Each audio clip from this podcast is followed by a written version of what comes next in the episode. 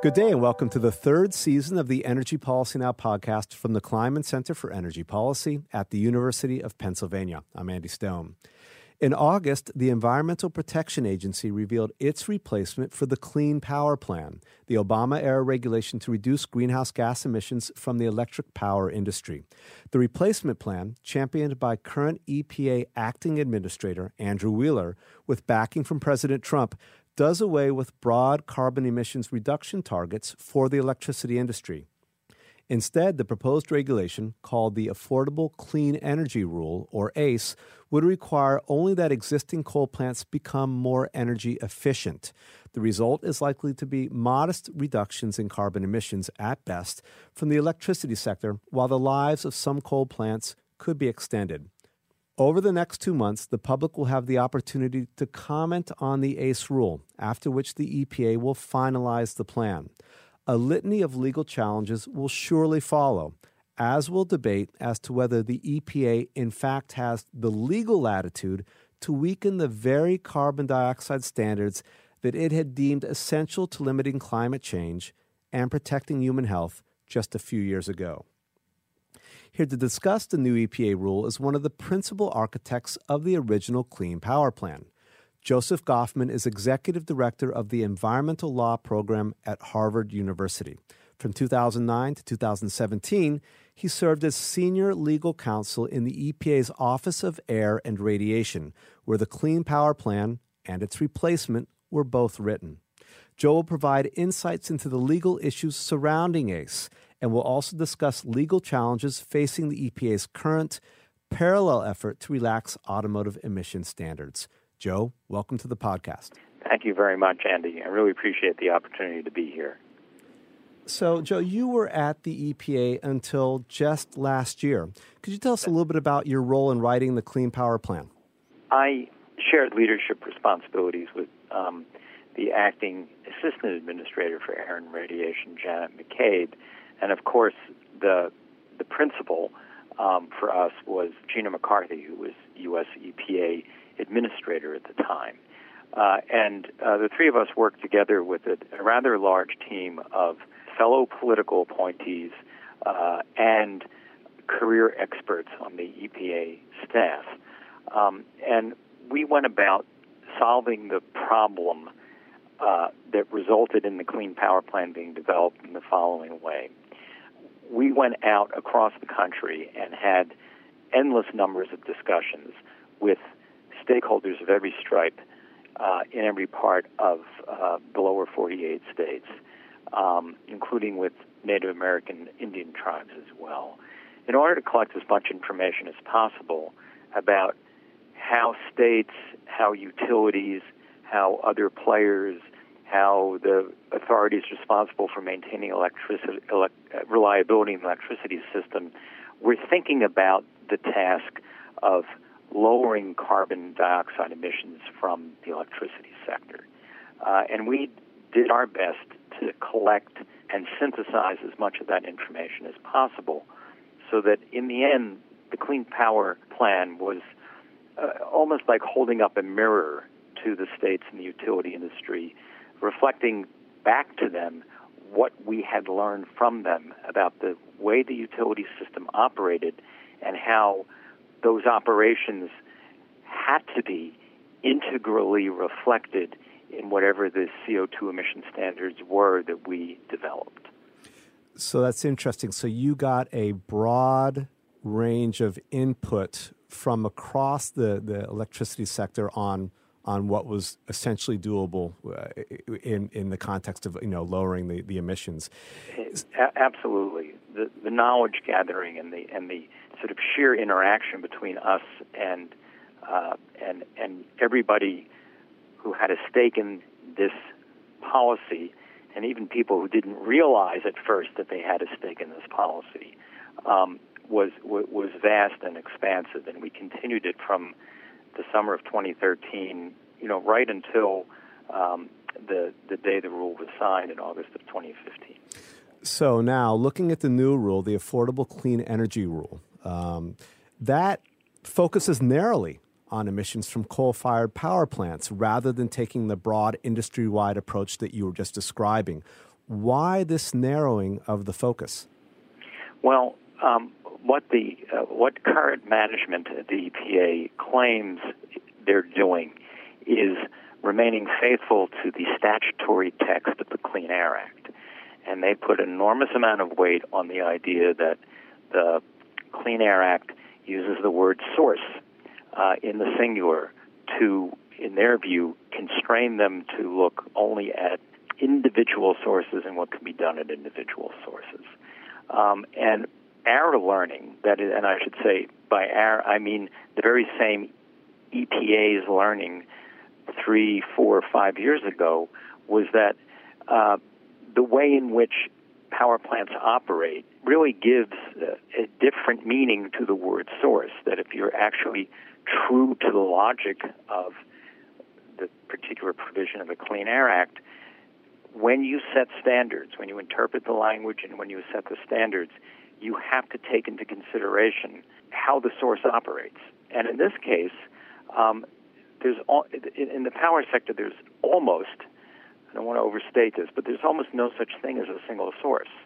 Um, power plants operate in large interconnected networks, and it's the networks or the electricity grid that really determines uh, their hour to hour or even minute to minute fate in terms of whether they operate more or less, whether their utilization um, is called on uh, or dispatched extensively, or whether their utilization is backed off by, in most cases, uh, cheaper uh, and in some cases cleaner uh, generation. So we, we, we felt that the, that the statute required us to give that particular uh, reality informed reading of that language. So this really does come down to a clash, a clash of legal interpretations if you take what the agency is saying at face value. But for reasons we can talk about, Andy, that's kind of the big if. This is about the definition of source. Is source an individual power plant, in this context, specifically a coal fired power plant, or is it the aggregation of everything that provides electricity, the, the, the, grid and all the plants that are that are connected to it. So what does the Wheeler EPA see as the advantage then, and what does it hope to gain out of narrowing the focus of source specifically to a single power plant? Well, um, having uh, done my best um, here with colleagues, to study the plan, that is to study ACE, which has been out in public for, I guess, about eight or nine days, we've concluded that if you want to make sense of it, you need to ignore the mask that it's wearing um, as, a, as a climate change or greenhouse gas emission rule and see that what it really is is a pair of subsidies to the coal industry. The, the way the proposal appears to work is this um, it requires utilities and states to examine each existing coal fired power plant. Only coal fired power plants? Only coal fired power plants. To see if um, any of the menu of heat rate improvement technologies um, can be applied to the plant.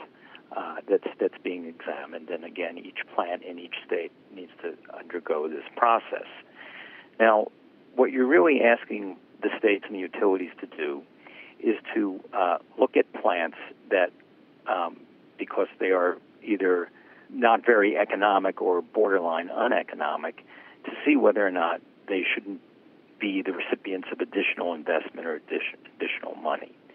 So it, it looks like um, what this plan would really have the effect of doing is instigating put more putting more money in the existing coal-fired Um, and again, when EPA was doing the Clean Power Plan, one of the things that we were told again and again and again is that there was no point requiring heat rate improvements because if a utility determines that a, a plant is economic, then the utility itself, on its own motion, as a business decision, will make investments in heat rate improvement because that's just good business. So, what essentially this plan is doing is either serving to be redundant of those plants that already have an economic justification for these investments, or in the case of plants that are only marginally economic, uh, trying to instigate the additional investment of money in those plants.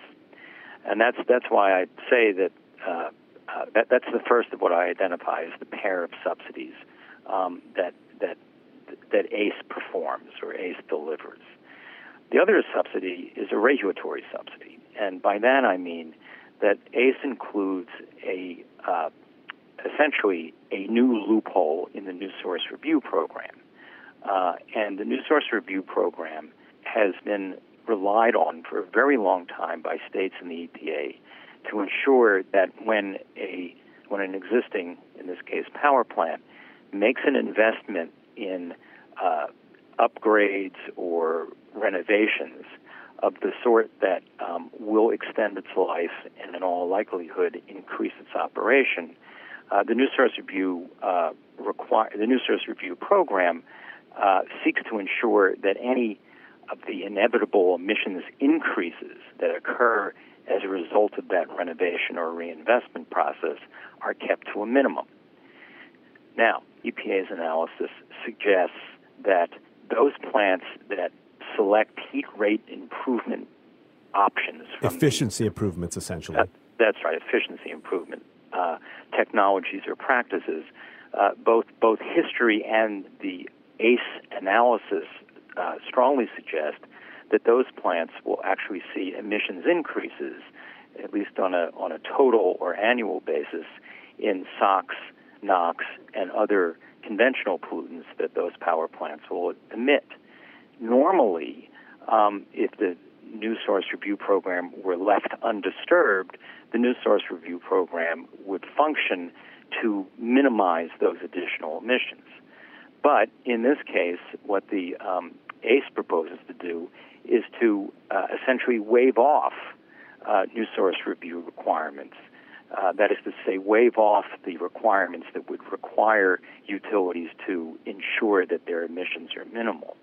Um, and as a result, you have, uh, you know, the marriage of an affirmative requirement um, that could well trigger additional investment in coal-fired power plants that would not otherwise see that investment, and a facilitation of that investment by essentially moving the cost of controlling pollution to the public that will now bear the cost um, of being exposed to additional uh, uh, under controlled pollution.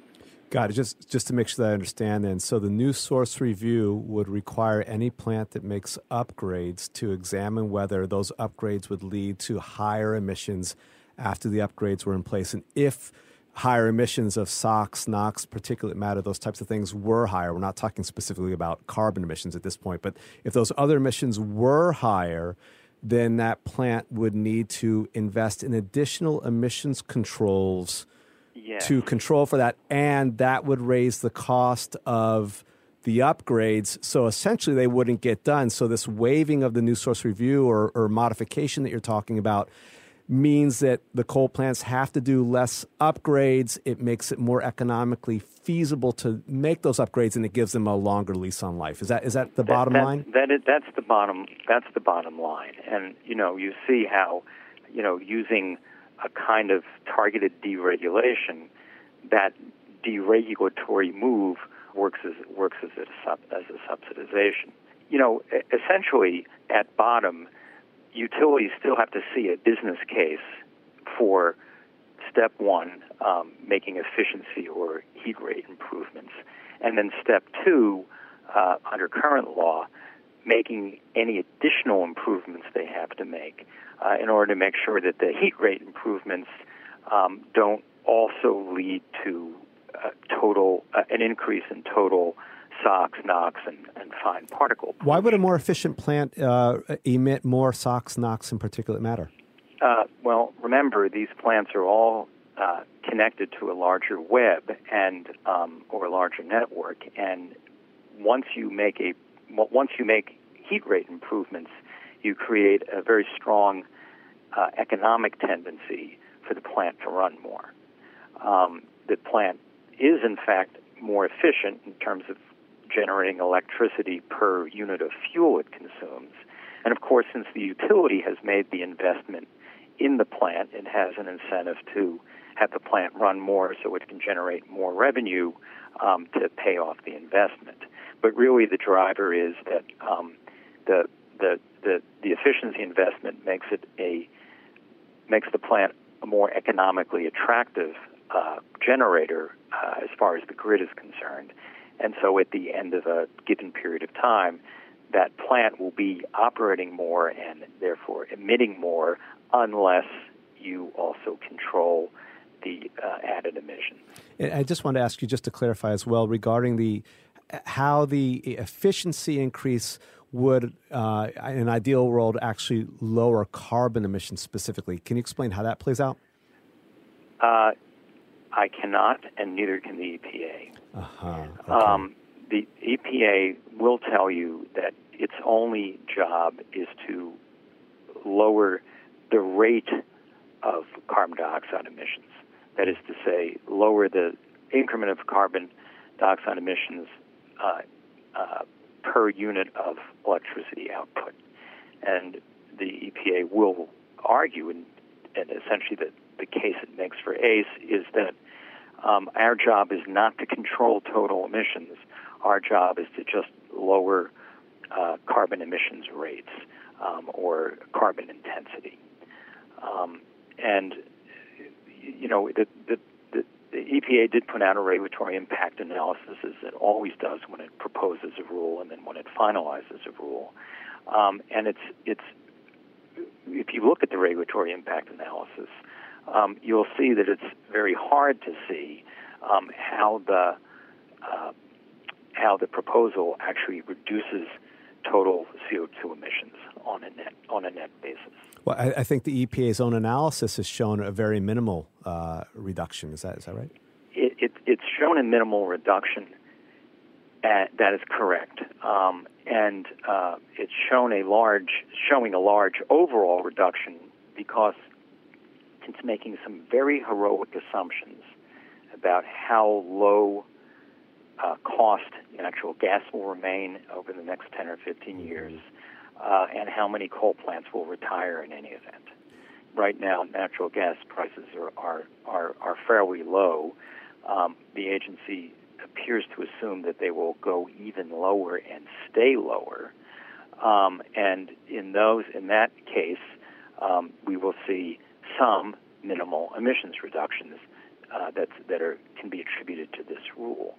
If gas prices fluctuate or if they rise, um, and if there has been a significant amount of investment in uh, upgrading coal plants as opposed to granting them waivers, um, then you could see coal displace gas in the next, you know, 10 or 12 years uh, in a way that would result in in uh, emission, you know, greater emissions than the EPA now projects, and certainly greater emissions than would occur um, had the Clean Power Plan gone into effect.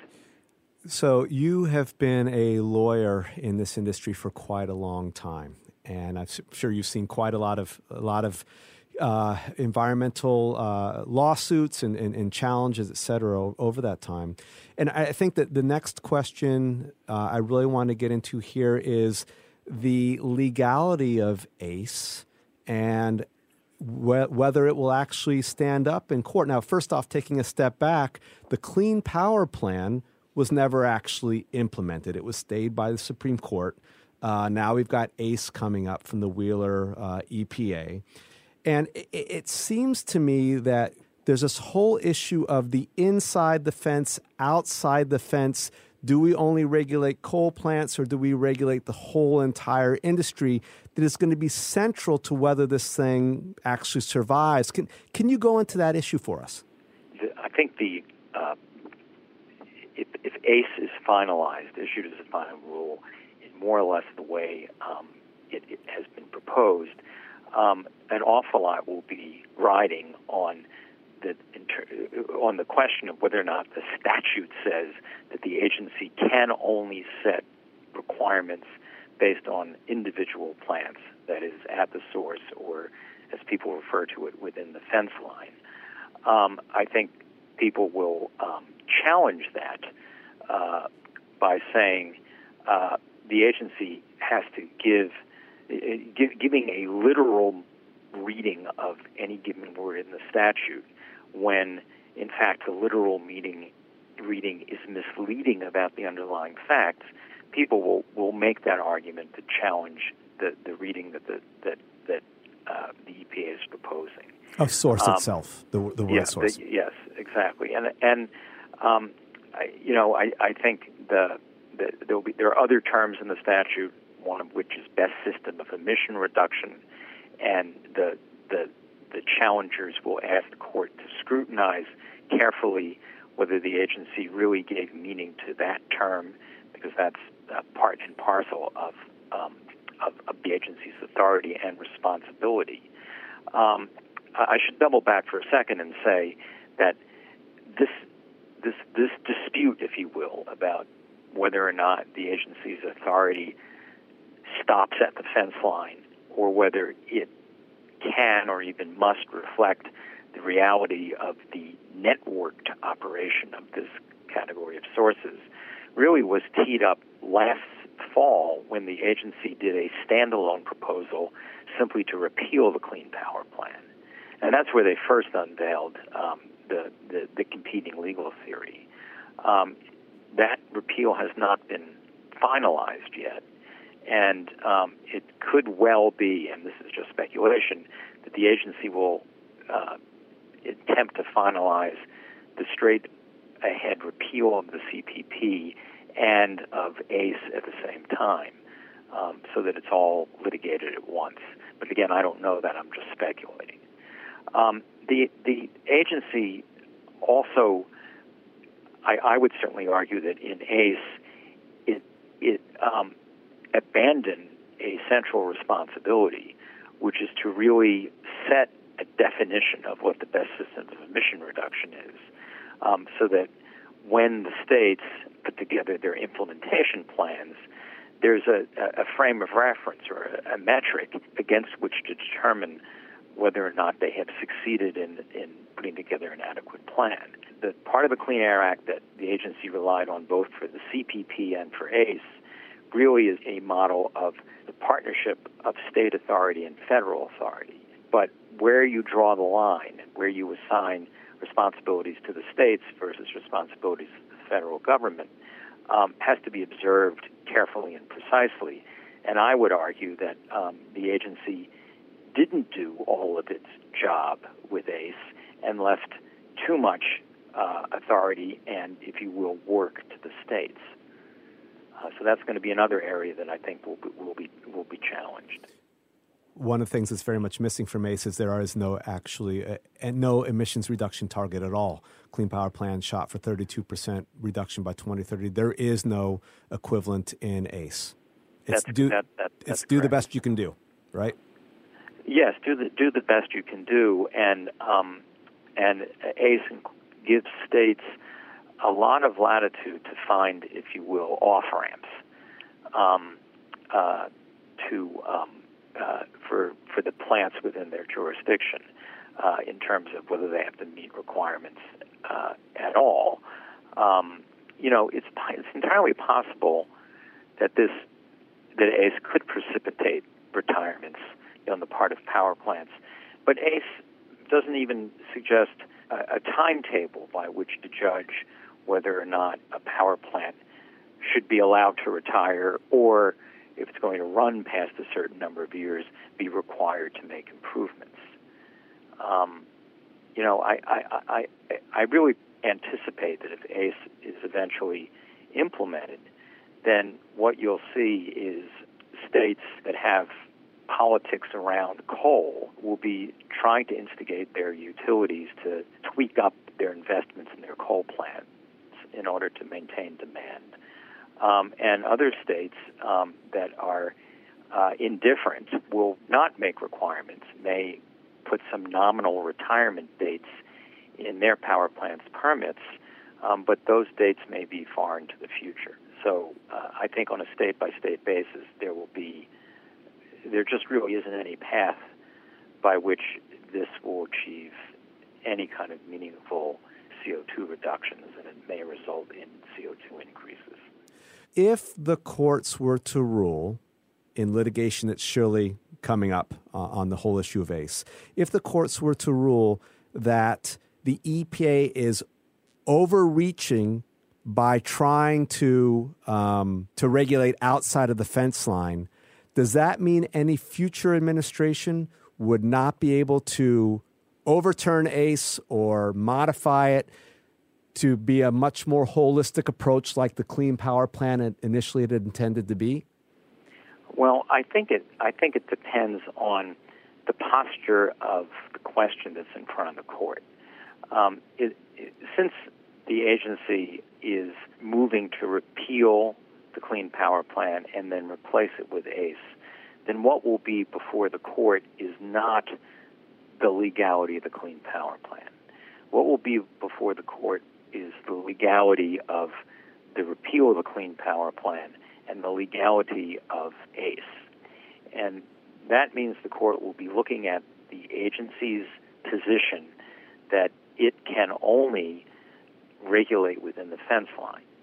Now, the agency will have two choices.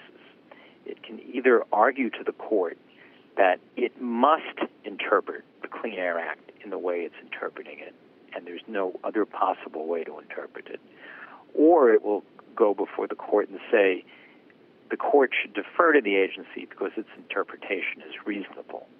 Regardless of the fact that there might be other interpretations, this inside the fence line interpretation is a reasonable one and therefore should, should be uphold, upheld.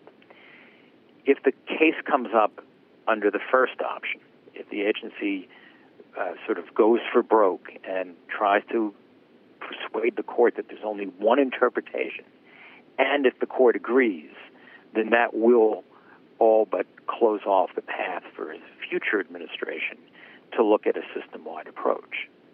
If the agency takes the less risky approach, at least in terms of litigation, and argues that their interpretation may or may not be the only one, but it's reasonable and therefore should, should be upheld.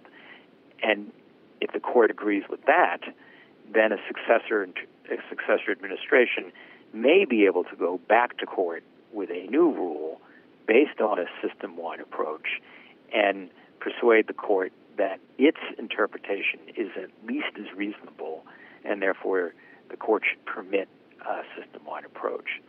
So it, it really depends on what the final repeal rule looks like and what the final ACE looks like before we know how the agency is going to frame the question to the court. There's one other uh, area I wanted to ask you about that could be up for legal legal challenge, and that that's going back to the issue of, of new source review that we were talking about a few few minutes ago. The new source review modification, as I understand it, would allow these these upgrading coal plants to not actually have to go through the new source review. They wouldn't have to make any other additional emissions upgrades, as I understand, and that will help their economics. Mm-hmm. Um, but it's interesting that this new source review modification is designed that if it is not upheld in court, the rest of ACE survives. Can you talk about the importance of uh, of that? Well, um, the, there is a history um, uh, of previous administrations, notably most recently the Bush administration, of attempting to make changes in the New Source Review Program, not unlike the change that's been proposed here. And those changes have, by and large, been rejected by the courts. So the agency knows, given that history, that it's taking a, a, a, a good bit of a legal risk by uh, taking the approach it's, it's proposing in ACE for uh, weakening new source review and I think they want to protect the rest of the rule um, should the court find that the new source review change is illegal. Um, I think it's it's a tricky question as to whether or not the mere assertion on the part of the agency that the new source review proposal or the new source review provision is severable, um, uh, as lawyers put it. Um, I think it's tricky as to whether or not a court would take that at face value. If you actually read the ACE proposal, the way in which the agency argues that uh, new source review or the new source review change is instrumental to achieving uh, the potential heat rate improvement measures that ACE proposes. That sort of instrumental relationship, as argued by the proposal, may make a court think twice before taking at face value the agency's assertion that new source review or this particular new source review provision is severable. Um, but but clearly the agency, you know, I, I, agency seems to be acknowledging that it's taking a legal risk, uh, and wants to quarantine that risk just to the new source review provisions. Well, if if the new source re- review provision is shot down, then the economic boost to the coal industry, the coal fired generation industry, may be taken away because any any uh, again any generator upgrade would have to also implement new source review co- compliant upgrades as well. So then you end up with this whole uh, regulation ACE that in effect accomplishes nothing. It doesn't accomplish really getting coal plants to upgrade, and it's all a wash. Yeah, yeah, I think I think that's right. Um, that's why I think, and I think you know, at a legal level, uh, you know, there, there's there may be a sort of instrumental connection or almost an integration of the logic of the operational efficiency requirements and the facilitative role that the new source review change uh, provides. That you know really, as you say, you know, either they all either hang together uh, legally or the whole rule falls down. Um, but again, it's it, you know there are people who uh, are who are viewing this rule as as just an elaborate delay tactic. Mm-hmm. Um, not to say that the agency is not going to follow through and, and finalize um, the rule, um, but it but it seems like its its sole purpose, from a climate policy point of view, is to try to either create an enormous hurdle for a successor administration that wants to use the Clean Air Act in this way, um, or completely stop uh, a successor administration. But meanwhile, um, along the way, it is sort of seeding the utility sector with, you know, potentially uh, new inducements to put money into coal plants, um, where sheer economics might suggest um, otherwise. Joe, the EPA is also looking to roll back CAFE emission standards for the automotive uh, industry for cars and trucks. Um, question I have for you on this one, and this has been really covered, the, the overall issue covered a lot in the news over the last month. But uh, one of the key issues is will the EPA attempt to rescind California's waiver that allows it to have higher fuel economy standards? Looking at what uh, the EPA and the National Highway Traffic Safety Administration proposed jointly and in parallel. Um, they constructed the argument for taking away California's waiver in a very clever way, but the elements on which they constructed it um, are uh, are weak. Essentially, whether or not the administration prevails in uh, it will be it will have to prevail in court in justifying the the withdrawal of a waiver that's already been granted um, will depend on whether or not a court is willing to ignore cases that have already been decided on the question of whether or not CAFE, which governs fuel economy, preempts the provision of the Clean Air Act, which governs emissions, um, on which the California waiver is based. Essentially, what the administration is now arguing, and it's an argument that has lost at least twice in federal courts and was put into the shade um, by the Supreme Court when it decided Massachusetts versus EPA um, that defined greenhouse gases as an air pollutant. You know, the agent, the, the Trump administration is now trying to argue away the two federal district court cases and the language in the Supreme Court case to claim that the CAFE provisions um, of the Energy Policy and Con- Conservation Act preempt California. and preempt California on the basis of the fact that even though California's waiver is for air emissions, it functions like a fuel economy provision, and uh, California can't go there. Now, again, to make this argument, they have to, they're really running uphill um, because EPA granted the California waiver for greenhouse gas emissions, um, and the EPA's decision to do that has already been upheld. So the, the, the agencies right now, the two agencies, um, are really trying to, uh, how should I put this, thread a needle which may not have an eye in trying to make, make the argument. Um, that said, sometimes federal courts are inclined to defer to federal agencies, but there's a very strong countervailing consideration that the courts tend to really support cooperative uh, federalism. Um, and certainly the, the, provision that allows California to earn a waiver uh, from, from the EPA uh, is, again, another model of cooperative federal, federalism between states and federal agencies.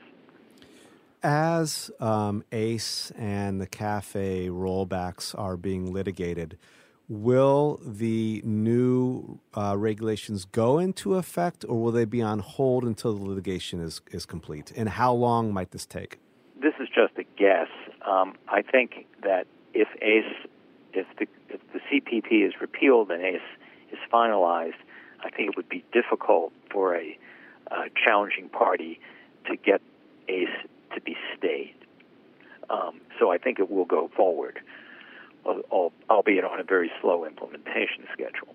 I think that if the agency lifts the California waiver and says you can no longer enforce the requirements that you had initially put on automobiles sold in the state for their greenhouse gas emissions, then I think because it requires so much, because California has been relying on that waiver up until this point, because other states have been relying on the waiver, uh, because uh, uh, the design and manufacturing of automobiles requires so much lead time, I think California might well find the basis for going to a court and saying that the court has to stay the withdrawal of the waiver.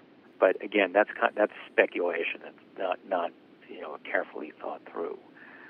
Um, and the, really, the basis for my speculation is just the sheer complexity uh, and um, complex web that has long since been woven between and among the federal government, the automobile manufacturers, and California and the other states.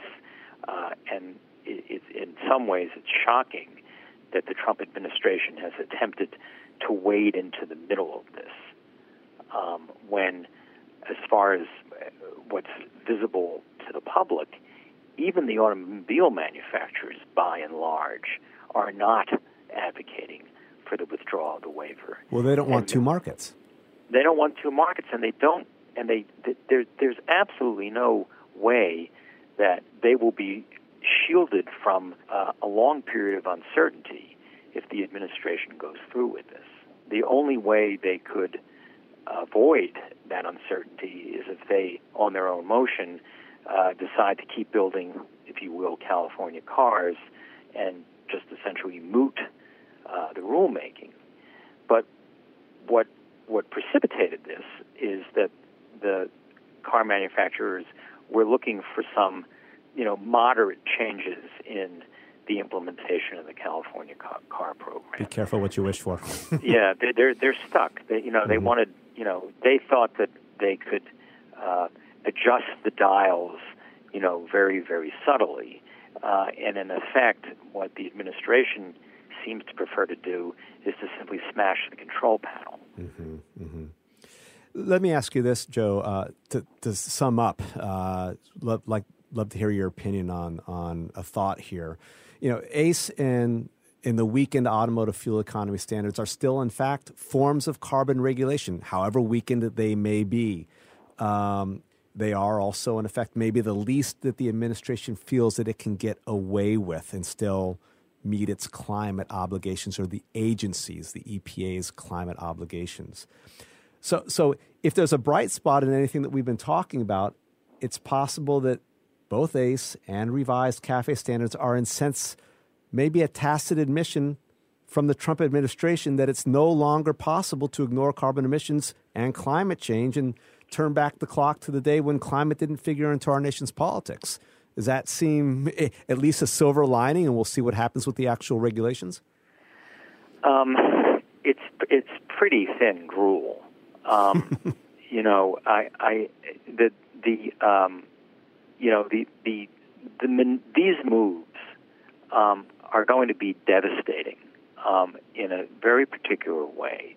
Um, we are now, uh, you know, as an economy, uh, thinking nationally as well as globally, probably at the end of a window in time in which we could put in motion the kinds of sweeping changes needed to drive our greenhouse gas emissions down and to do it, uh, if you will, uh, steeply, if not precipitously.